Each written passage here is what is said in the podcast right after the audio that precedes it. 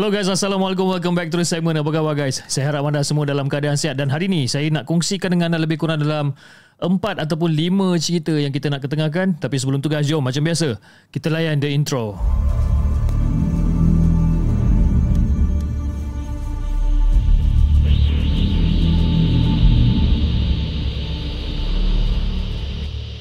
أعوذ بالله من الشيطان الرجيم بسم الله الرحمن الرحيم. لو أنزلنا هذا القرآن على جبل جبل لرأيته خاشعا متصدعا من خشية الله. وتلك الأمثال نضربها للناس. لعلهم يتفكرون. صدق, صدق الله العظيم, العظيم.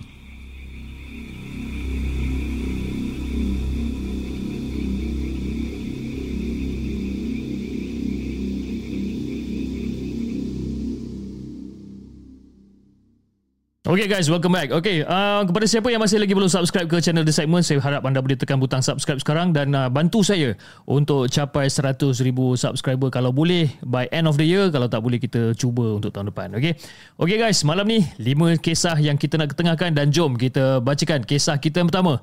Kisah yang dihantarkan oleh Henry. Jom kita dengarkan.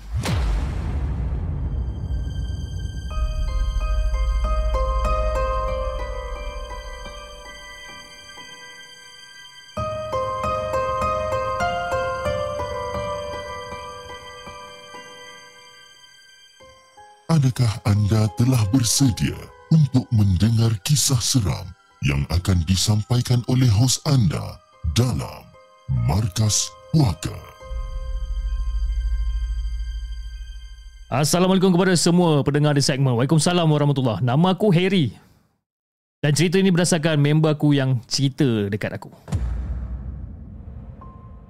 Terima kasih kepada admin sebab sudi untuk uh, siarkan cerita saya ni. Okey, berbalik kepada cerita member aku tadi. Macam ni kisah dia.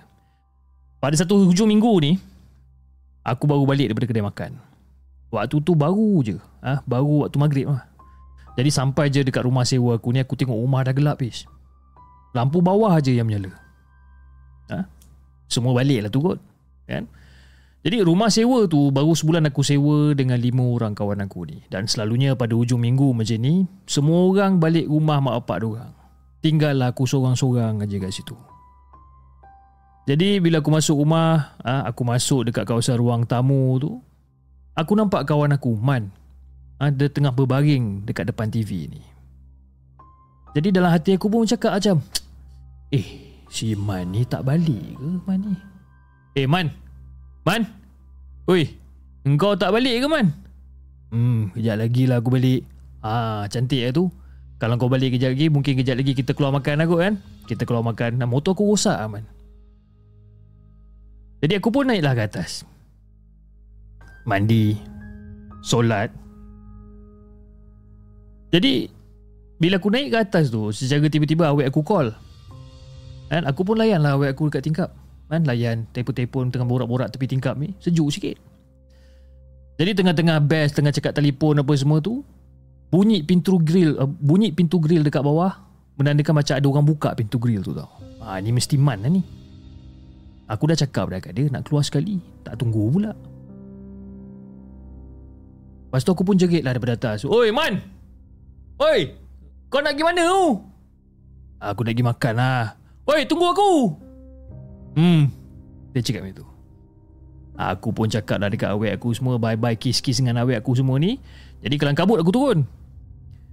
Jadi bila aku sampai je dekat bawah, sampai dekat luar tu macam sunyi, sepi tau. Cilaka penyuman tinggalkan aku. Ha? Aku pun ambil telefon aku, aku dial nombor telefon Siman ni. Ha? Aku dial 2 3 kali ni pis, tak masuk-masuk line pada situ. Aku dah jadi panas hati. Terus aku jalan kaki je pergi ke kedai makan siang dekat taman sebelah ni. Jadi balik rumah aku tumpang aku tumpang kawan.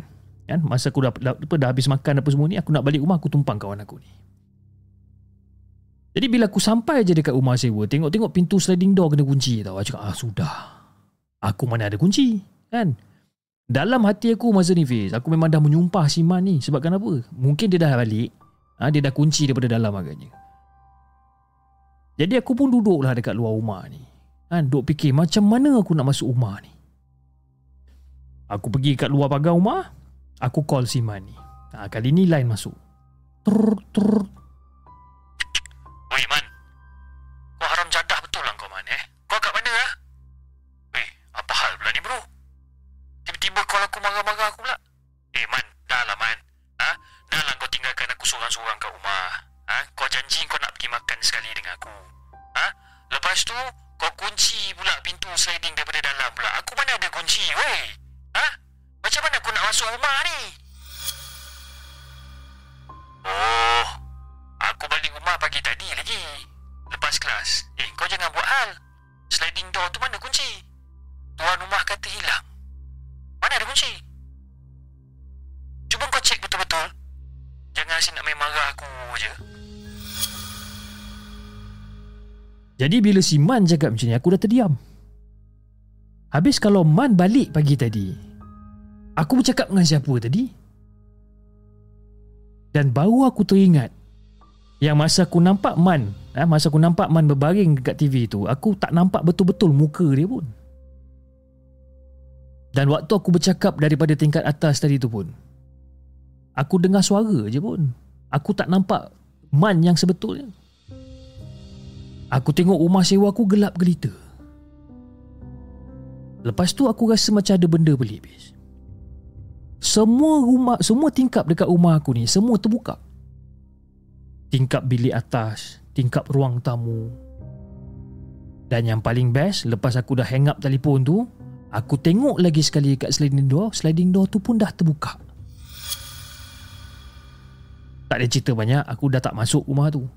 Aku terus lari pergi rumah sewa kawan aku selang 5-6 buah rumah daripada situ. Aku minta bermalam dekat rumah diorang.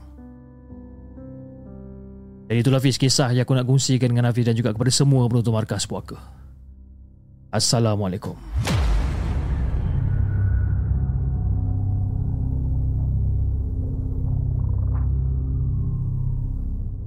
Jangan ke mana-mana.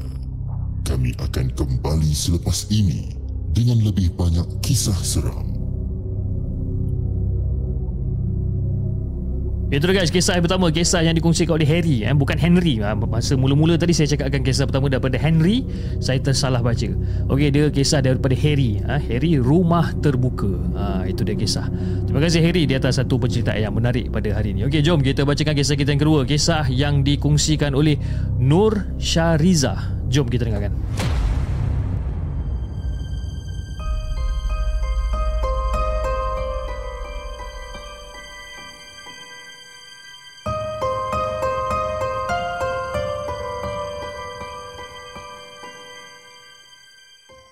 Adakah anda telah bersedia untuk mendengar kisah seram yang akan disampaikan oleh hos anda dalam Markas Puaka?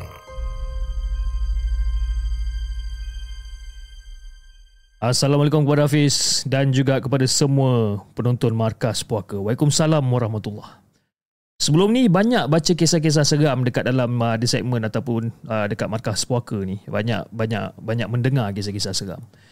Jadi kali ini saya nak cerita tentang kisah saya dan juga keluarga saya.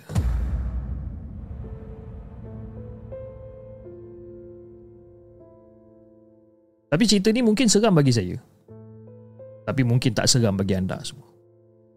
Dan kejadian ni jadi dekat utara tanah air. Perlis indah lagi mempersona. Jadi Fiz saya ni seorang suri rumah yang memang 24 jam dekat dalam rumah. Suami waktu tu masih kerja security guard 12 jam. Jadi masuk kerja malam, balik kerja pagi besok. Kan? Time suami shift siang okey lagi. Tapi kalau suami shift malam, ah, saya dah start takut dah. Dan pada waktu tu, saya ada anak lebih kurang dalam tiga orang lah. Eh? Dan salah seorang daripada anak ni selalu nampak benda dan suka bercakap dengan benda tu. Dan sampai sekarang, masih lagi bercakap dengan benda tu. Rumah sewa saya sebelum ni okey je Fiz, tak ada gangguan apa-apa pun. Tapi lepas jiran uh, baru masuk eh, lepas jiran baru masuk, terus ada gangguan. Jadi Alkisah dia jiran ni pagar rumah dia ni guna garam dan ladi hitam. Dan kawasan rumah kami ni memang rumah sewa yang sebaris macam teres tapi dekat-dekat memang tak ada pagar apa-apa tau. Eh, dia macam rumah sebagai macam rumah teres tapi tak ada pagar. Okey. Jadi dia ni pun tab, uh, taburlah garam dekat depan rumah dia dan dekat belakang rumah. Ah ha, sebagai dia, dia tabur ni. Jadi dia tabur daripada rumah saya nombor satu Sampailah rumah yang ke nombor tiga ni Dia tabur kan? Jadi bila saya tahu dia tabur benda-benda macam ni Jadi saya macam Okey lah saya tak sapu pun lah Bila nampak garam dengan lada tu Saya macam okey saya faham benda ni Tapi saya buat-buat tak tahu je Tapi Fish Start pada tu Tiap-tiap malam saya dengar ada orang menangis dekat belakang rumah jadi ada satu malam tu saya cerita dekat member tentang rumah saya ni lah. Dan suami dia ni orang kampung sekitar rumah saya juga. Dan dia beritahu dulu dekat depan rumah saya ni, uh, dekat bendang-bendang tu, selalu ada orang kemalangan dan meninggal dunia dekat situ. Jadi Fish, nak dijadikan cerita kalau nak masuk dekat rumah saya ni memang kena lalu kawasan berbukit. Dan dekat depan rumah saya tu dulu ada pondok bas lama. Dan dekat pondok bas tu memang tempat Pontianak selalu melepak. Saya tak pernah tahu benda ni Fiz. Tak pernah tahu. Tapi sekarang pondok tu dah tak ada. Jadi tak tahulah kat mana Pontianak tu pergi melepak kan sebabkan pondok tu dah tak ada. Jadi tiba-tiba lepas dia cerita tu, perasaan saya ni meronta-ronta nak balik rumah walaupun waktu tu dah 4 pagi dah kan. Yalah, gila kan dah dengar cerita hantu. Ha? Jadi macam dah tergedik-gedik nak balik rumah pula. Upama memang hantu ni memanggil lah. Dan waktu saya nak balik tu Memang rasa seram sikit Rasa seolah-olah macam ada orang perhatikan saya Macam ada benda yang menumpang dalam kereta pun ya juga Tengah-tengah bawa kereta ni Mata ni meliar tengok kat luar Dan masa tengah tengok kat luar tu nampak juga Satu dua, uh, satu dua kelibat yang tengah terbang-terbang ni Memang tak boleh nak lupakan bis jadi bila sampai je dekat rumah, takut punya pasal, terus masuk ke dalam rumah tak baca apa-apa dah. Dan malam tu juga dengar ada orang baling pasir dekat atas bumbung. Itu yang pertama. Yang kedua dengar bunyi guli. Ha? Dan dengar juga ada orang menangis dekat belakang rumah. Yang jiran saya sebelah rumah ni yang nombor dua ni, ada orang tak ada sebabkan dia balik kampung. Dan rumah yang nombor tiga ni pula memang tak ada penyewa. Jadi tinggallah saya dengan anak-anak saya je pada waktu tu. Saya dah mati akal habis dan tak tahu nak buat apa. Saya call suami saya, saya suruh suami saya balik. Takutnya pasal. Jadi pagi tu lebih kurang dalam pukul 6 pagi macam tu suami pun balik. Terus suami sapu lada-lada hitam dengan garam tu semua sapu. Kan? Dan suami saya beritahu dekat belakang tu yang menangis tu itu adalah tempat laluan dia yang dah lama dah kat situ.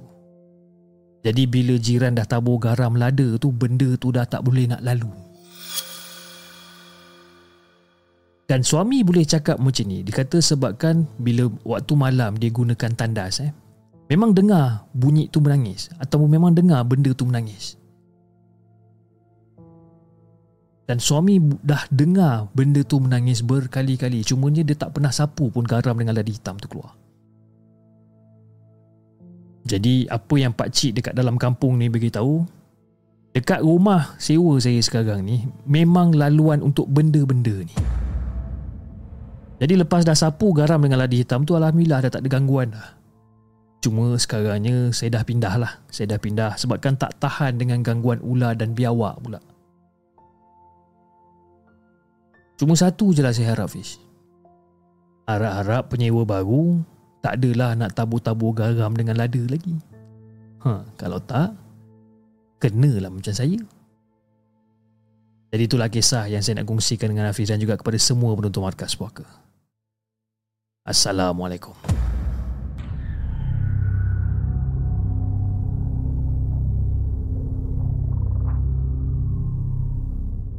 jangan ke mana-mana.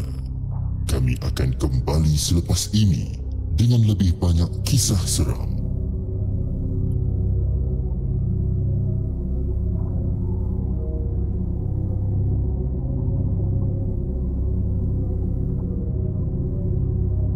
Itu guys, kisah yang dikongsikan oleh Nur Syahriza, rumah sewa Perlis. Ha.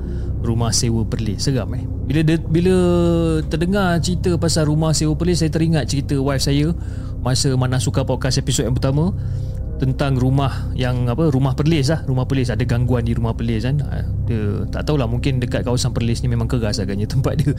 Okey bercakap tentang mana suka podcast. Okey minggu ni.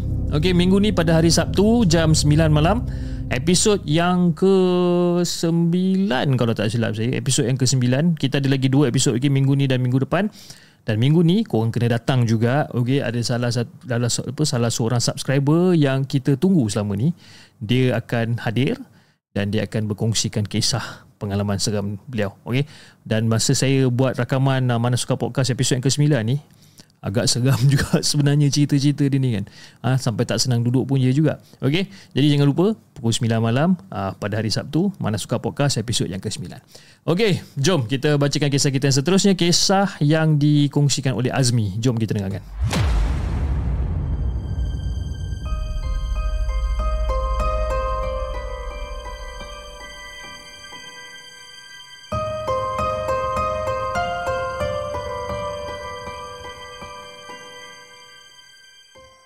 Adakah anda telah bersedia untuk mendengar kisah seram yang akan disampaikan oleh hos anda dalam Markas Puaka?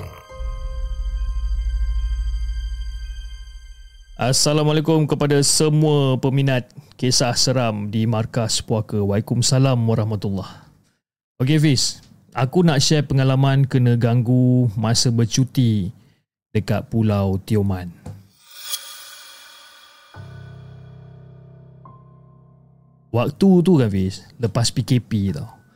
Lepas PKP dalam tahun 2021 kalau tak silap. Jadi kita orang berempat ni, ha, kawan aku Zaid, Arjun dan juga Din. Ha, termasuklah aku ni. Kita orang pergi naik ferry daripada Tanjung Gemuk ke Tioman. Mulanya si Din dengan si Arjun ni plan ajak kita orang pergi Tioman sebab saja nak healing-healing dekat pulau. Pada mulanya aku tak nak Fish. Tapi disebabkan Arjun ni beria, eh, beria ajak aku dan dia cakap dia dapat promosi penginapan yang agak murah. Jadi aku pun macam okey lah aku on je lah. Dia kata murah. Kan? Jadi kisahnya bermula bila kita orang sampai dekat JT Kampung Genting. Daripada JT tu kita orang nak ke, ke, nak ke resort tu tak jauh pun. Lebih kurang dalam 5 minit jalan kaki dah boleh sampai dah. Dan resort tu pula betul-betul berada dekat kaki bukit. Jadi bila dah sampai je dekat kawasan resort tu Aku tengok resort ni Pis Memang cantik sangat pergi resort ni. Cuma tak ramai orang. Adalah satu dua couple Mak Saleh kat situ. Dan resort ni pula Mengadap pantai Dan belakang resort tu pula Betul-betul dekat kaki bukit. Dan masa tu aku tengok jam pun Dah nak dekat pukul 6 petang dah jadi bila dah dapat kunci bilik je si Zaid ni pun teruslah buka pintu dan masuk ha, masuk dalam bilik tu letak beg apa semua dan terus landing atas katil. Dan kita orang masa tu dapat chalet yang paling hujung sekali. Jadi masa aku masuk bilik ni aku dah mula rasa meremang satu badan tau. Macam ada benda yang tak kena lah dengan tempat ni. Sebab apa tau? Bilik tu dia macam agak suram. Dan mungkin disebabkan chalet ataupun bilik tu di hujung sekali bersebelahan dengan hutan, Mungkin disebabkan itulah dia rasa macam seram sikit. Okey, part yang aku kenanya malam tu. Lepas mandi, makan apa semua ni, aku pun keluarlah dekat chalet, apa dekat chalet depan tu untuk pergi isap okok, kan? Aku ajaklah Din dengan Arjun lepak dekat beranda depan chalet ni, ha, sambil-sambil borak-borak kosong. Tengah-tengah isap okok, tengah-tengah borak-borak kosong masa tu tiba-tiba aku macam Aku macam ada bau benda busuk. Aku mula-mula ingatkan macam bangkai kucing ke apa ke.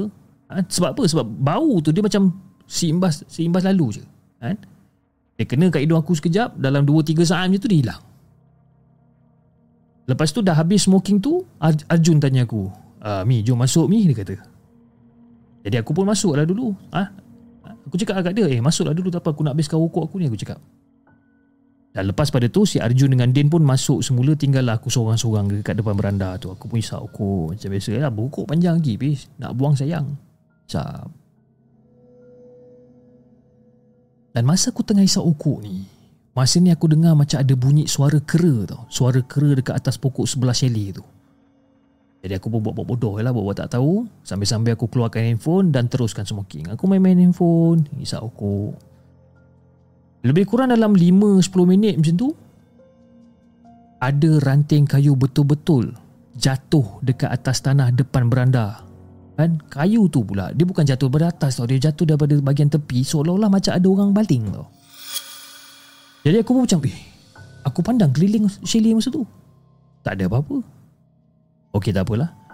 Aku isap okok lagi. Aku layan lagi video TikTok masa tu. Aku tengah layan layan layan layan jadi selang beberapa minit macam tu ranting yang sama jatuh lagi sekali kat depan aku aku macam apa benda pula ni Aku pandang keliling tak ada orang. Aku pandang ke atas. Bila aku pandang ke atas, Fiz, memang aku jelas nampak ada pontianak kaku je tengah duduk dekat atas dahan pokok tu, Fiz. Aku terkejut gila. Ha?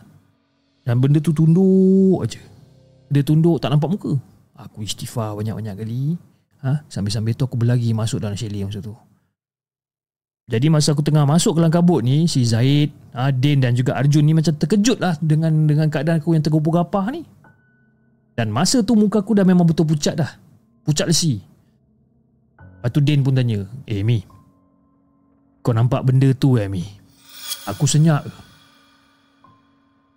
Lepas tu si Arjun pula cakap Tu lah Mi Sebenarnya kita orang dah nampak ada benda tu dekat pokok Cuma kawasan situ macam agak gelap sikit Tapi kita orang nampak kain putih tu dekat atas pokok sebab itu aku ajak kau masuk dulu tadi Tapi kau kata kau nak isap ukur dulu Jadi kita orang masuk dulu Rupa-rupanya Si Den dengan si Arjun tu dah tahu eh? Dan diorang dah nampak benda tu Jadi aku yang dalam keadaan menggeletar ni Aku cakap Korang ni memang sial betul lah ha? Kenapa kau tak, tak beritahu aku ha? Dan aku tengok Den Den senyum. Je dan si Zaid ni pula punya berani. Dia boleh bangun Dia pergi buka pintu tu Kok-kok benda tu ada lagi kat pokok. Dia nak tengok benda ni. Gila punya si Zaid ni. Jadi film malam tu Kita orang tidur Sambil-sambil lampu tu Terbuka. Ha? Din pasang apa Pasang surah Quran Tapi volume perlahan je. Jadi aku pun bisik lah Kat si Arjun ni. Eh Jun Besok kita belah check out lah Jun eh. Aku meremang lah. Duduk sini macam nak rasa macam nak demam punya juga. Jadi si Arjun, Zaid dengan Din cakap okey Untuk check out pagi esok. Kan? Dan esok pagi tu kita orang terus gerak balik. Mula-mulanya bis Kita orang plan nak stay dua malam. Ha? Sebab tak berbaloi sangat datang jauh-jauh stay satu malam je. Tapi bila dah kena macam ni Elok aku check out je. Ha? Terus balik je besok pagi Dan plan nak check in dekat Mersing satu malam ha, sebelum balik ke KL. Jadi masa tengah tidur macam tu kan. Dalam keadaan nyenyak tak nyenyak aku tengah tidur ni. Lebih kurang dalam pukul 3 4 pagi macam tu lah aku terdengar macam ada orang uh, ada orang ketuk tingkap tau. Masa tu eh, nak bagi gambaran eh, masa tu bilik gelap gelita. Okay? Walaupun masa mula-mula tu kita orang tidur dengan lampu terbuka ni. Bilik gelap gelita ni. Eh? Tak tahulah siapa yang gatal begitu tutup lampu, bilik gelap gelita. Surah yang Den pasang tu pun dah terpadam. Dah lah dekat tepi tingkap tu hutan. Dan aku dengar lagi bunyi itu. Tapi bunyi itu makin lama makin kuat sampai ke macam rasa macam nak pecah tingkap ni. Jadi aku yang tengah berdebar, berdebar ni pun rasa macam nak marah pun ada. Sebab kalau katakanlah tingkap tu pecah. Ha, tak pasal-pasal kita orang pula kena ganti dengan owner nanti kan. Jadi aku pun tengok lah dekat si Din ni. Aku tengok si Din ni tengok, tengok macam elok je dia berdengkur lagi tidur kan. Si Zaid pula bangun dalam keadaan mamai tanya aku. Eh, aduh siapa yang ketuk tingkap malam-malam ni bro? Entah. Aku cakap macam tu. Aku cakap entah je. Jadi aku pun bangun. Aku bangun. Aku petik lah switch lampu. Dan bila lampu bilik tu terbuka. Benda tu terus. Tak ketuk lagi dah tingkap tu. Jadi si Zaid kejutkan Din dan juga Arjun dan lepas tu diorang pun bangun tanya kenapa. Jadi Zaid ceritalah yang ada benda ketuk tingkap sampai nak pecah dan sebagainya ni. Jadi si Din yang mamai ni pun bangun dan pasang balik surah uh, ayat Quran yang terpadam sebelum ni tu. Lepas tu si Din ni pun cakap, eh ni tak boleh jadi ni bro. Eh, kita kena tunggu lagi cerah sikit lepas tu kita belah lah eh. Aku rasa memang benda ni nak kacau kita ni. Jadi Fik, lepas pada pukul 4 pagi tu, semua tak tidur. Dan sejak Din pasang surah Quran tu, tak ada lagi gangguan sampailah dalam pukul 7 pagi macam tu. Tak ada cerita banyak. Eh, matahari terbit dia, kita orang terus packing barang, terus check out. Dan itulah Hafiz, kisah yang aku nak kongsikan dengan Hafiz dan juga kepada semua penonton markas puaka. Assalamualaikum.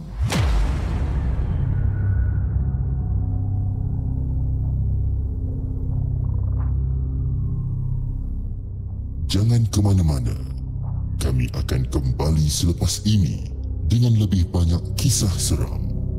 Itu dia guys, kisah yang dikongsikan oleh Azmi dengan kisah dia yang berjudul Gangguan di Resort Pulau Tioman. Seram eh?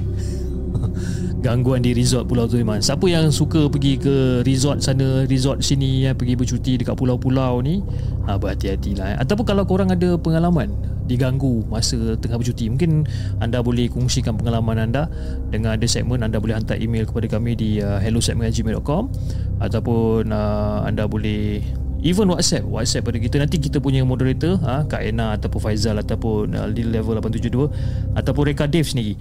Uh, Dia orang akan naikkan uh, WhatsApp number nanti. Uh, You guys boleh klik Dekat WhatsApp number tersebut Dan boleh boleh contact kita lah eh, Untuk berkongsikan Tentang kisah-kisah seram Okay Alright jom Kita bacakan kisah kita yang seterusnya. Apa sahaja suara saya ni Macam lain eh?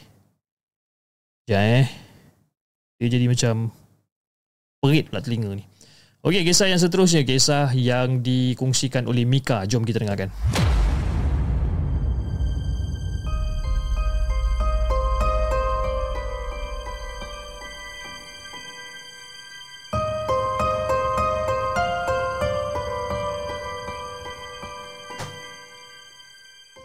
Adakah anda telah bersedia untuk mendengar kisah seram yang akan disampaikan oleh hos anda dalam Markas Puaka.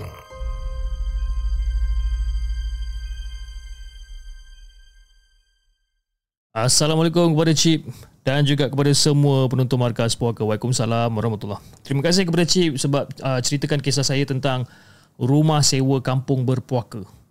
Jadi kali ini saya nak ceritakan tentang penampakan yang pernah berlaku dekat situ. Jadi Fiz, setiap penjuru rumah saya ni dulu uh, setiap penjuru rumah saya duduk dulu mesti ada ladam kuda. Jadi biasalah Fiz eh. Time tu pun budak-budak lagi kan. Memang tak tahu pun apa benda tu. Ataupun apa kegunaan benda ni sebenarnya. Kita orang boleh siap main lagi benda ni. Rupa-rupanya bila dah besar ni barulah kita orang tahu yang benda tu digunakan untuk halau hantu raya. Jadi masa duduk masa baru duduk rumah tu memang kita orang selalu kena kacau. Tapi kacaunya bila bapak saya tak ada kat rumah. Ah ha, time tu lah dia menggila uh, time tu lah dia menggila uh, kacau kita orang. Ah ha, cakar dinding lah, sepak pintu dapur lah, baling pasir lah. Benda-benda ni lah. Jadi bila dengar je benda macam tu, mesti mak kita orang suruh kita orang diam. Tapi itulah. Diamnya sekejap je pun. Yelah sebab kita orang ni ramai. Ha, Masing-masing pula jenis yang adik-beradik yang tak makan saman. Jadi bila dah selalu kena kacau macam tu Kita orang pun dah jadi macam lali Dan macam terbiasa dengan benda-benda tu. Jadi bila dia kacau kita orang je Kita orang buat tak tahu je lah. Kalau dia sepak pintu apa Kalau dia sepak pintu ke ha, Kami sepak balik pintu tu. Punyalah bebal pis Masa kecil-kecil dulu kan. Jenis yang orang kata tak takut langsung jadi bila dah lama-lama tu Barulah benda tu munculkan diri dia. Dia seluk lubang bilik air lah. Bayangkan eh? Bayangkan tangan dia sikit punya besar Dia boleh seluk lubang bilik air yang kecil tu. Tangan dia ni penuh bulu. Jadi Fiz nak dijadikan cerita Kakak saya pernah kena kacau time tu. Tapi kakak saya ni pula jenis yang berani orang dia jadi bila dia nampak je benda tu seluk pada lubang eh, lubang bilik air time tu masa tu dia tengah nak kencing tau. Dia nampak benda tu macam seluk tangan dia dekat lubang tu kan kakak masa tu sempat lagi lah pergi ambil air panas dekat dapur tu pergi jirus dekat tangan tu. Sekali mata benda tu hilang. Ha, mungkin hantu tu melecur tangan agaknya. Ha, padan muka siapa sucik pasal jadi lepas pada kakak saya jirus air panas tu terus kakak saya pergi ambil parang pergi kat belakang rumah kejar benda ni bayangkan eh tengah-tengah malam ni Ah, tengah-tengah malam nampak kakak saya tiba-tiba berlari keluar daripada rumah. Kita orang pun terkejut ingatkan kenapa kan? Rupa-rupanya dia pergi kejar benda tu. Tapi itulah. Dah kena jirus dengan air panas. Takkan dia nak ganggu kat situ lagi kan? Jadi Fiz bukan tu je tau dia kacau. Pernah lah. Ha, abang-abang saya pun kena kacau juga. Yelah waktu tu pakat semua kecil-kecil lagi kan? Jadi abang-abang saya pun masa tu baru darjah 5, darjah 6 macam tu lah. Jadi masa duduk dekat rumah tu Mak saya ni kerap sangat tak sihat Bila bangun Bila bangun je pagi-pagi kan Habis badan-badan dia semua lebam-lebam badan-badan ni Jadi seberang rumah saya ni Seberang rumah saya ni Adalah Lebih kata jiran 2-3 biji rumah lah kan? Rumah dua beranak. Metua dan juga menantu. Jadi mak kami ni Asal tak sihat dulu Mesti pergi rumah makcik depan tu ha? Macam tahu-tahu je. Pakcik depan tu macam tahu-tahu je Yang yang mak mak saya tak sihat. Mesti tiba-tiba je dia datang rumah Tanya keadaan mak Macam mana? Bayangkan eh? Bayangkan orang tua eh? Orang tua jalan terbongkok-bongkok Tapi gagah duk berjalan kaki Menyeberangi jalan Untuk pergi ke rumah kita orang. Lepas tu bila dia sampai ke rumah kita orang Dia tanya keadaan mak macam mana Sihat ke tak? Pada waktu tu Fiz, saya tak adalah syak apa-apa. Tapi bila lama-lama tu, barulah saya syak. Kerja opah tu ha? dia dah tak mampu nak bagi makan dekat peliharaan dia ni dia hantar kat kita orang. Habislah lebam-lebam badan mak masa tu dia kerja kan yang boleh tangkap syak dekat dekat opah ni pula masa dia meninggal masa dia nak meninggal tu zinc kena buka jadi pada waktu tu dalam bilik air masa orang tengah mandikan jenazah nampak ada seekor beruk besar sangat beruk ni Rupa-rupanya itulah benda, itulah bendanya. Hantu raya. Menantu dia sendiri cerita kat kita orang. Tapi kita orang tak cerita pun lah apa-apa benda yang berlaku dekat dalam rumah kita orang ni kan. Oh ya Hafiz, lupa pula part abang-abang saya tadi. Dulu masa mak kerap sakit ni bila time bapak saya bawa mak pergi ke hospital, abang-abang saya ni lah kena tunggu kat rumah. Kadang-kadang dengar cerita diorang pun rasa macam kesian punya juga. Sebab apa? Sebab diorang kena kacau time tengah masak guna dapur kayu belah luar. Ha, dinding dapur kayu cuma jaring petak-petak aja. Jadi memang nampak lah dekat belah luar rumah ni. Jadi abang saya pun cakap lah tiba-tiba masa tengah-tengah masak tu nampak lembaga hitam besar gila tengah berdiri. Ha? Tengah berdiri, badan dia macam gagah perkasa ni. Ha, tapi abang-abang saya ni gagahkan diri juga untuk memasak ni. Kan? Dan saya pun cakap lah. Ha? Itulah saya cakap Fiz eh. Kita orang adik-beradik ni macam dah lali tau kena kacau-kacau ni. Kalau orang lain rasa dia memang dah tinggalkan dah kot tempat tu ataupun dah tinggalkan kot apa benda yang ada dekat atas dapur tu mesti dah, dah cabut lagi. Dan bukan kejadian tu je Fiz. Saya pernah lah juga kena hamun dengan kawan sekolah sebab dia cakap ha, dekat depan jalan rumah kita orang tu ada hantu raya. Ha, benda tu lah yang menyebabkan dia aksiden motor masa tu. Besar gila berdiri tengah-tengah jalan katanya. Ha, tak sempat dia nak mengelak terbabas. Jadi kawan saya duk marah saya benda Manalah kita orang tahu Bukannya kita orang punya pun Lagi satu Fiz Rumah tu Asal waktu senja je Mesti akan ada bunyi Burung hantu dekat belakang rumah kuat sangat bunyi burung hantu ni. Kan? Dan Abah pula setiap kali bunyi burung hantu ni ha, kedengaran dia akan cakap je dekat burung hantu ni. Dia dengar bunyi burung hantu tu lepas tu dia cakap, "Eh, kau ni nak kena tembak dengan senapan gajah ke?" Abah akan cakap benda tu je. Kau ni nak kena tembak dengan senapan gajah ke? Terus auto senyap burung hantu ni. Macam faham-faham pula. Nampak tak? Abah kami sendiri dah latih kita orang ni untuk jangan takut dengan benda-benda ni. Ha, sebab itu kita orang ni sekarang walaupun seram tapi kita orang tak adalah takut sangat dengan benda-benda ni. Kalau kata ada hantu kacau, kita lawan balik. Jadi itulah Hafiz kisah yang saya nak kongsikan dengan Hafiz dan juga kepada semua penonton markas puaka. Assalamualaikum.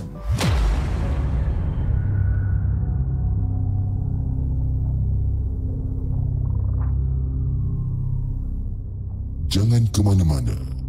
Kami akan kembali selepas ini dengan lebih banyak kisah seram. Kisah yang keempat, kisah yang dikongsikan oleh Mika. Hantu Raya, rumah sewa kampung berpuaka. Ha, lain macam eh.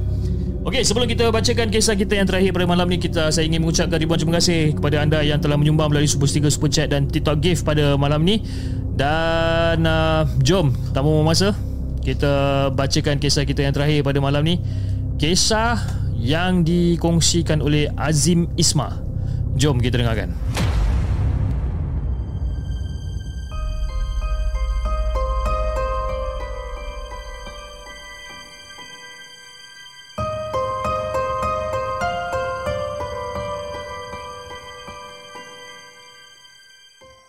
Adakah anda telah bersedia untuk mendengar kisah seram yang akan disampaikan oleh hos anda dalam Markas Puaka?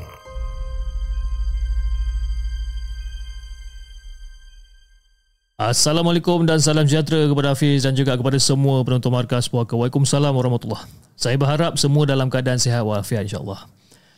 Jadi saya dah ada beberapa orang sahabat dan kenalan yang terdiri daripada perawat.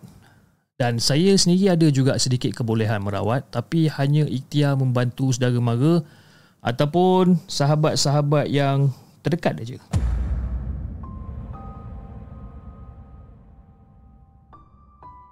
Kadang-kadang ada juga permintaan daripada kawan-kawan untuk membantu kenalan kenalan dorang ni.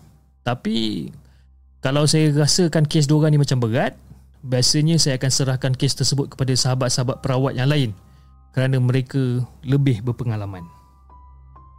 Jadi Fiz, beberapa tahun yang lepas ada permintaan daripada seorang kawan untuk membantu ikhtiarkan kes kenalan dia seorang wanita yang bernama Ina.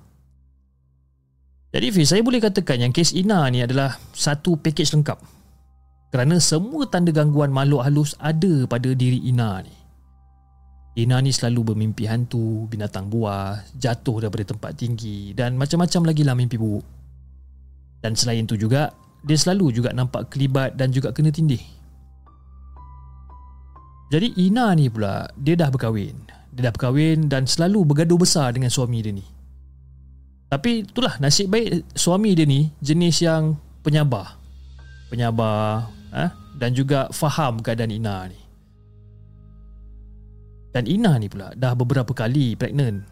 Tapi setiap kali tu jugalah anak dia tu macam hilang daripada kandungan dia sehingga kan doktor yang memantau Ina daripada awal ni macam heran macam mana benda ni boleh berlaku. Jadi si Ina ni dia macam banyak kali berubat tau. Banyak kali berubat sama ada secara moden ataupun rawatan Islam. Tapi setiap kali dia berubat secara rawatan Islam ni, Ina ni dia macam akan kerasukan. Tapi masalah gangguan yang dihadapi tu masih lagi berlaku. Kan? Jadi saya pun membuatlah temu janji untuk Ina bertemu dengan sahabat perawat yang bernama Alif. Kali ini, giliran, uh, giliran Alif pula untuk bersemuka dengan makhluk-makhluk yang mengganggu Ina ni. Jadi nak jadikan cerita hari yang dijanjikan pun dah tiba. Jadi saya pun bagi lokasi uh, lokasi lokasi lah. saya pun memberi lokasi lokasi rumah Alif kepada Ina dan kita orang bertemu pada pada pada masa yang dijanjikan. Jadi Ina pada waktu tu datang dengan suami dia. Nama suami dia ni Adam. Jadi setelah Alif temu bual Ina dan juga Adam secara ringkas tentang masalah gangguan yang Ina hadapi ini, sesi rawatan pun dimulakan lah. Dan pada waktu tu Ina duduk berlunjur dekat atas kapet lantai. Yang si Alif ni pula dia duduk jadi posisi duduk dia tu macam tahiyat awal. Ha? Duduk dekat belakang Ina. Jadi saya dengan Adam duduk tak jauh daripada Ina dan juga Alif. Ah Alif. Jadi Alif masa tu tadah tangan dia ni ah berdoa ah supaya ikhtiar untuk membantu Ina ni dipermudahkan oleh Allah. Dan kemudiannya tu si Alif ni pun bacalah beberapa potong ayat suci Quran. Sebelum tapi sebelum sempat ha- habis ayat dibacakan itu si Ina ni secara tiba-tiba dia dah mula goyangkan badan dia kiri kanan kiri kanan. Macam tu tau. Mula-mula perlahan je dia goyangkan kan. Dia goyang. Tapi makin lama makin agak agresif pergerakan dia ni. Tapi wajah Ina ni masih lagi tunduk ke bawah ni. Goyang. Goyang macam ni Jadi masa dia goyang-goyang macam ni Tiba-tiba keluar satu suara. Jangan ganggu urusan aku. Jangan ganggu urusan aku. Dan suara tu Memang jauh beza dengan nada suara sewaktu sesi temu bual tadi. Walaupun amaran tu ditujukan kepada Alif Tapi wajah Ina ni masih kekal tunduk dan dia tak pandang langsung mata Alif ni. Jadi Ina yang mula-mula tadi duduk belunjur tadi tu dah mula ubah posisi dia kepada melutut dan kelihatan seolah-olah macam nak bangun. Jadi Fiz, sebelum ni saya tak pernah lagi tengok kes kerasukan yang agresif macam ni. Jadi bila saya nampak Ina macam ni saya dah jadi kata macam naik seriau lah. Dan masa tu saya dah get ready dah. Get ready, ah ha, bersedia untuk menghadapi apa-apa kemungkinan. Ah ha, bila tengok si perangai Ina ni dah makin lama makin agresif ni ha, cara dia bernafas pun lain muka dia garang. Sambil-sambil dia bernafas tu sambil-sambil tu dia mendengus. Dan dia punya kemarahan tu seolah-olah macam nak menekam tau. Tapi saya pelik eh. Walaupun macam tu saya tengok Alif ni macam relax dia relax dia tenang je menghadapi situasi tu. Jadi saya pun okey lah saya tengok Alif pun jadi relax Saya pun terpaksa relax lah. Saya percaya pada Alif. Ha, Sebab kenapa Dia dah bertahun-tahun merawat Dan sudah ada ratusan kes seumpama macam tu Yang pernah dihadapi. Jadi ilmu silat si Alif ni pun bukan jalan-jalan. Jadi saya yakin lah Si Alif ni memang cukup bersedia lah Untuk hadapi benda-benda ni semua. Dan tiba-tiba si Alif ni buka mulut. Okey okey tenang tenang. Ni Ni siapa ni Tanya Alif pada Ina masa tu. Atau lebih tepatnya Kepada jin yang tengah merasuk si Ina ni. Eh itu bukan urusan kau. Kau jangan campur urusan aku. Dan jin tu ulang balik amaran dia tau. Jadi si Alif ni cakap balik kat jin ni Eh aku kena campur tangan. Aku kena campur tangan sebab dia yang minta tolong. Ha? Yang dia tak nak tu adalah kau jadi sepatutnya engkau lah jangan campurkan urusan dia. Aku jaga dia. Eh, engkau jaga dia sejak bila pula engkau jaga dia ni? Dah lama aku jaga dia. Dah lama? Hmm. Lama tu sejak bila? Sejak daripada dia kecil ke? Ya. Sejak dia kecil. Oh, engkau daripada mana ni? Aku pendekar dari Perak. Oh, pendekar rupanya. Bulan lepas ada jin cakap bahasa Cina yang kacau dia tu engkau ke? Ha? Engkau ke yang kacau dia juga? Bulan lepas. Bercakap Cina siap dengan aku. Engkau ke? Jadi semasa temu bual ringkas Adam tu, Adam ada bagi tahu yang Ina pernah bercakap bahasa Cina sebab tu kerasukan yang tak lama tak lama dululah. Lepas tu si Ina ni pun menjawab balik. Bukan aku. Aku tak cakap bahasa Cina. Oh kau tak cakap bahasa Cina. Habis tu kenapa kau bagi jin Cina tu kacau Ina? Ha? Kau kata kau jaga dia. Kenapa kau tak halau je jin Cina tu? Jadi pada waktu tu Fizan Terdiam tau pendekar perak ni ha? Bila Alif tanyakan soalan yang macam tu Eh ni aku tanya kau ni Kenapa kau tak jaga dia ha? Masa dia kena rasuk dengan jin Cina tu ha? Kenapa yam Jin Cina tu lagi kuat dari aku. Dan kali ni, suara pendekar ni dia macam agak kendur sedikit. Tak seagresif awal-awal tadi. Eh dah lah. Eh, kau duduk tepi dulu. Aku nak bercakap dengan jin lain yang berada dekat dalam badan perempuan ni. Ha? Yang lagi kuat daripada kau ni. Aku tak nak cakap dengan kau lah. Aku nak cakap dengan yang lain pula.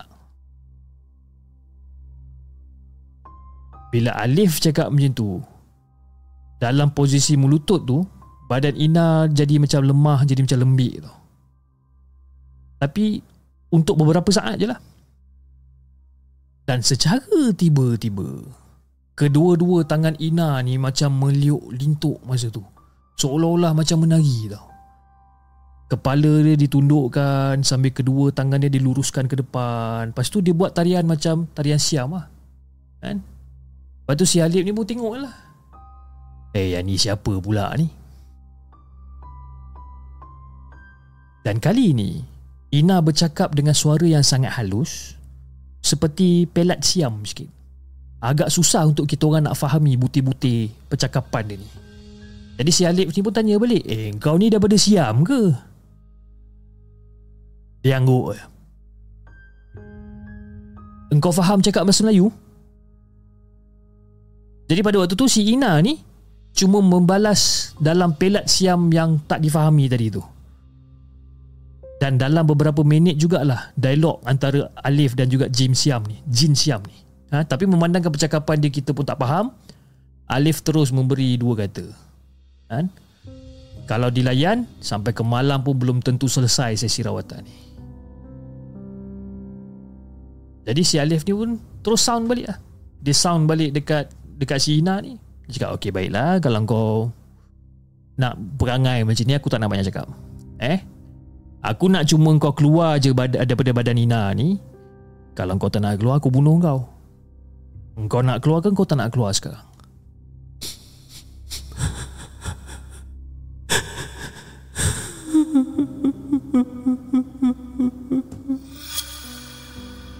Hai, menangis pula kau ni.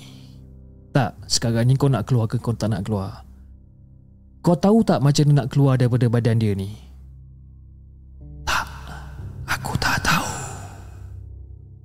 Rupa-rupanya jin siam tu bercakap dalam bahasa Melayu. Cuma suara dia agak perlahan dan juga agak halus.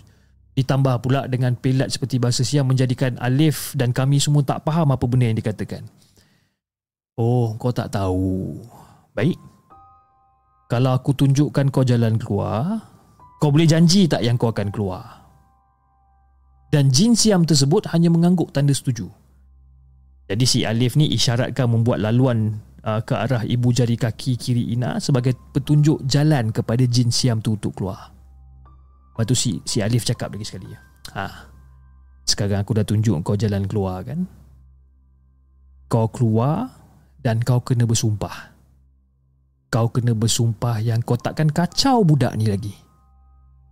Kalau aku tahu kau kacau Ina sekali lagi, aku akan bunuh kau. Kau faham ke tak faham sekarang ni?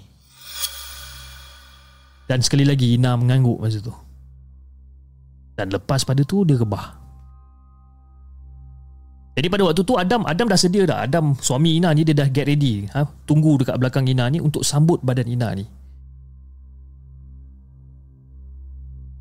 Jadi bila dia sambut badan Ina ni Tiba-tiba Ina ni tersedar Tapi reaksi wajah dia ni macam agak serius sikit Mata dia ni macam meliar sekeliling kan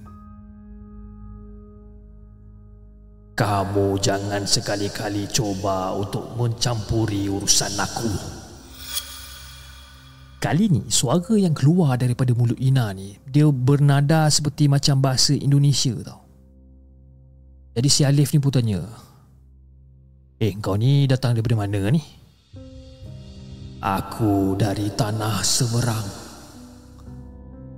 Selagi sekali lagi aku ingatkan kamu Jangan campuri urusan aku Kekuatan kamu tak akan dapat tandingi kekuatanku Agak sombong juga ah jin Indonesia ni berkata-kata masa tu. Jadi si Alif ni pun cakap, eh tak apa, aku memang tak kuat. Aku memang tak kuat. Hanya Allah aja yang paling kuat. Tapi kalau kau tak nak keluar, hmm, tak apa. Kalau kau tak nak keluar, tak apa. Tapi dengan izin dia, aku akan bunuh kau.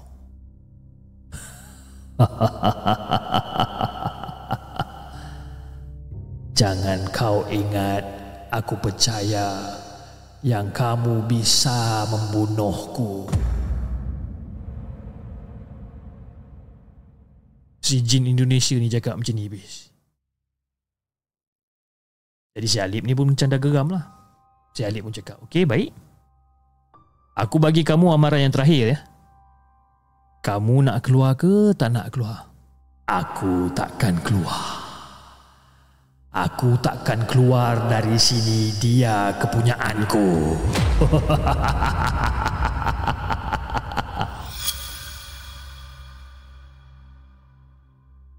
Jadi pada waktu tu Fiz, si Alip ni dia bagi isyarat kepada Adam supaya bersedia dekat belakang Ina ni.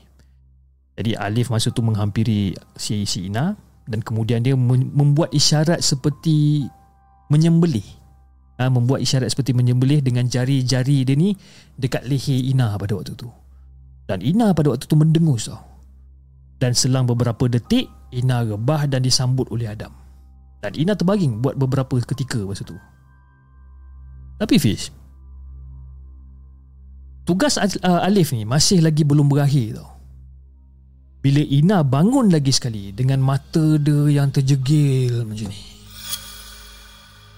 Dan pelakuan dia ni macam agak agresif sikit Dan kali ini Ina membuat gerakan tarian siam Tapi gerakan dia ni lebih kasar berbanding dengan jin siam yang sebelum ni Terus Alif pun cakap Okey, kali ni aku tak nak cakap banyak. Aku nak tahu adakah kau jin yang paling kuat yang berada dekat dalam badan dia sekarang ni? Buat apa kau nak tahu?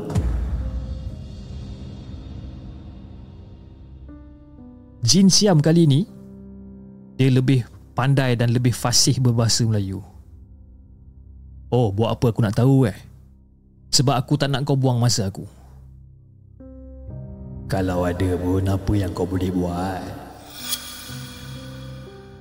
Jadi daripada firasat dia ni Alif tahu dalam badan Ina ni masih lagi ada jin yang lebih kuat daripada jin-jin yang sebelum ni Belum sempat jin siam tu nak membebel Alif memberi isyarat agar jin siam tu ke tepi agar memberi ruang kepada jin yang paling kuat untuk muncul. Dan kali ini badan Ina ni tak sempat rebah kerana dengan serta-merta dia ambil alih pula oleh jin yang dikatakan paling kuat tu. Jadi si Alif pun pandang je Ina ni. Ina ni masa tu je macam relax ke? Dia relax, mata dia terbeliak macam tu. Dia relax, kepala dia kiri kanan. Oh, jadi engkau lah ketua yang mengganggu Ina ya?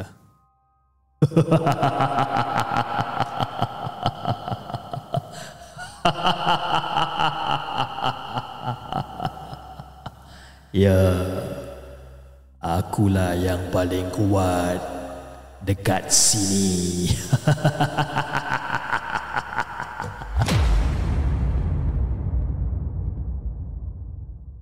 Ni sejak bila kau mula ada dengan Ina ni ya? Dah lama dah. Daripada dia kecil lagi. Kau buat apa dekat dalam badan Ina ni? Hah? Banyak lagi ke jin lain yang ada dekat dalam dekat dalam badan dia ni?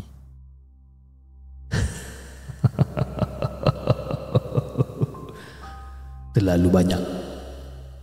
Terlalu banyak. Tak terkira. Banyak dia ni. Ha, dekat sini adalah kampung bagi kami ni. Oh, kampung kau. Sekarang ni, Ina tak nak badan dia ni dijadikan kampung oleh korang semua dan dia minta tolong aku untuk keluarkan kamu semua daripada sini. Ha? Faham tak?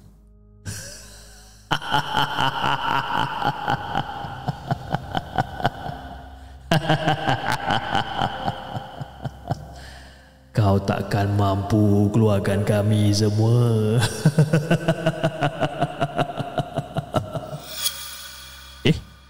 Kenapa pula? Engkau dah tengok kan apa jadi dengan kawan-kawan kau tadi? Ha? Ada yang keluar dengan sukarela. Ha? Ada juga yang aku bunuh.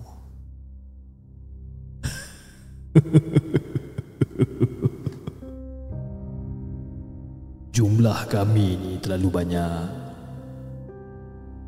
Kau tak akan dapat mampu membunuh Kami satu persatu.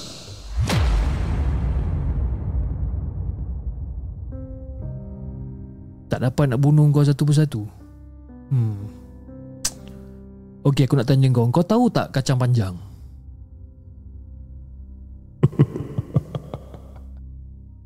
Aku tahu kacang panjang tu apa? Aku tahu Kacang panjang tu apa? kenapa. Kenapa kau tanya aku pasal kacang panjang tu? Okey.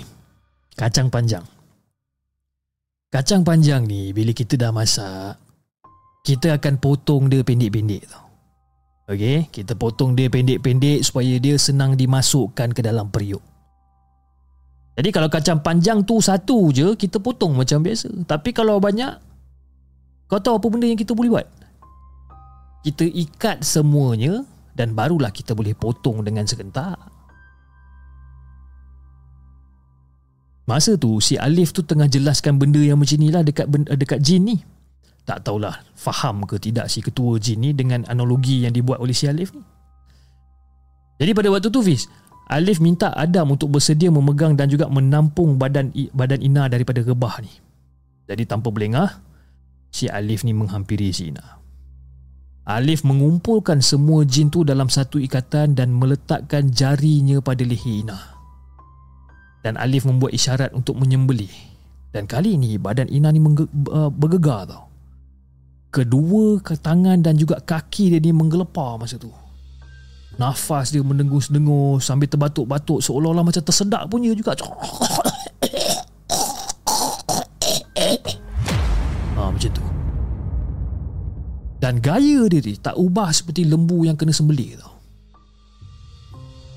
Dan sewaktu tengah menyembelih ni, Alif teringat yang jin pendekar perak dan juga jin siam yang suruh yang disuruh ke tepi tadi tu.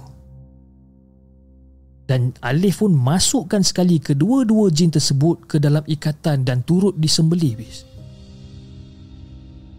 Dan pada waktu tu badan Ina disambut oleh Adam dan dibaringkan di atas bantal yang memang dah disediakan daripada awal.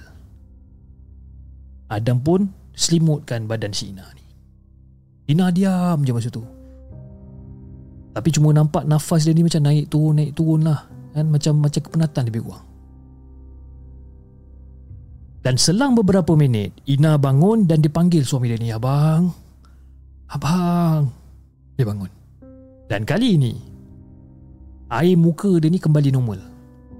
Dan cuma wajah dia ni memang jelas menunjukkan yang dia ni dah penat lah. Penat yang teramat sangat ni bis jadi setelah Ina kembalikan semua apa kembali mengumpulkan segala kekuatan ni Alif memberikan sedikit kata-kata nasihat kepada Ina dan juga Adam tentang kaedah-kaedah mengurangkan kemungkinan diganggu oleh makhluk halus ni.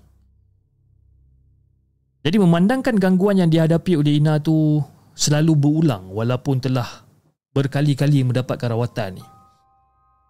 Alif mencadangkan Ina dan juga Adam datang sekali lagi untuk berjumpa dengan dia untuk membolehkan Alif ni membuat pemantauan dan juga mengurangkan kemungkinan gangguan tu berulang. Jadi Fiz, selepas pada hari itu, saya sendiri tak pasti sama ada Ina dengan Adam pergi ke tak lagi sekali untuk berjumpa dengan Alif kerana saya bagi tahu dia orang. Ha? Saya dah bagi tahu dia orang supaya dia orang terus berhubung dengan Alif dan buat appointment ataupun buat temu janji dengan dia kalau nak buatkan kata rawatan susulan. Dan saya berharap sangat-sangat supaya Ina tabah. Ina tabah menghadapi segala ujian dan diberikan kesembuhan oleh Allah. Hanya dia yang maha berkuasa atas segala sesuatu. Wallahu alam. Itu Fiz kisah yang aku nak kongsikan dengan Hafiz dan juga kepada semua penonton markas puaka. Assalamualaikum.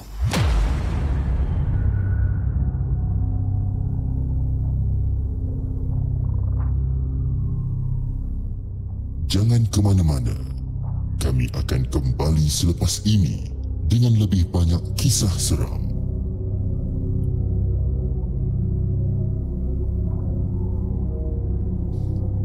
Itu dia guys, kisah yang terakhir Kisah daripada Azim Isma. Dengan kisah dia yang berjudul Rasukan 5 Jin. Menarik eh cerita ni kan?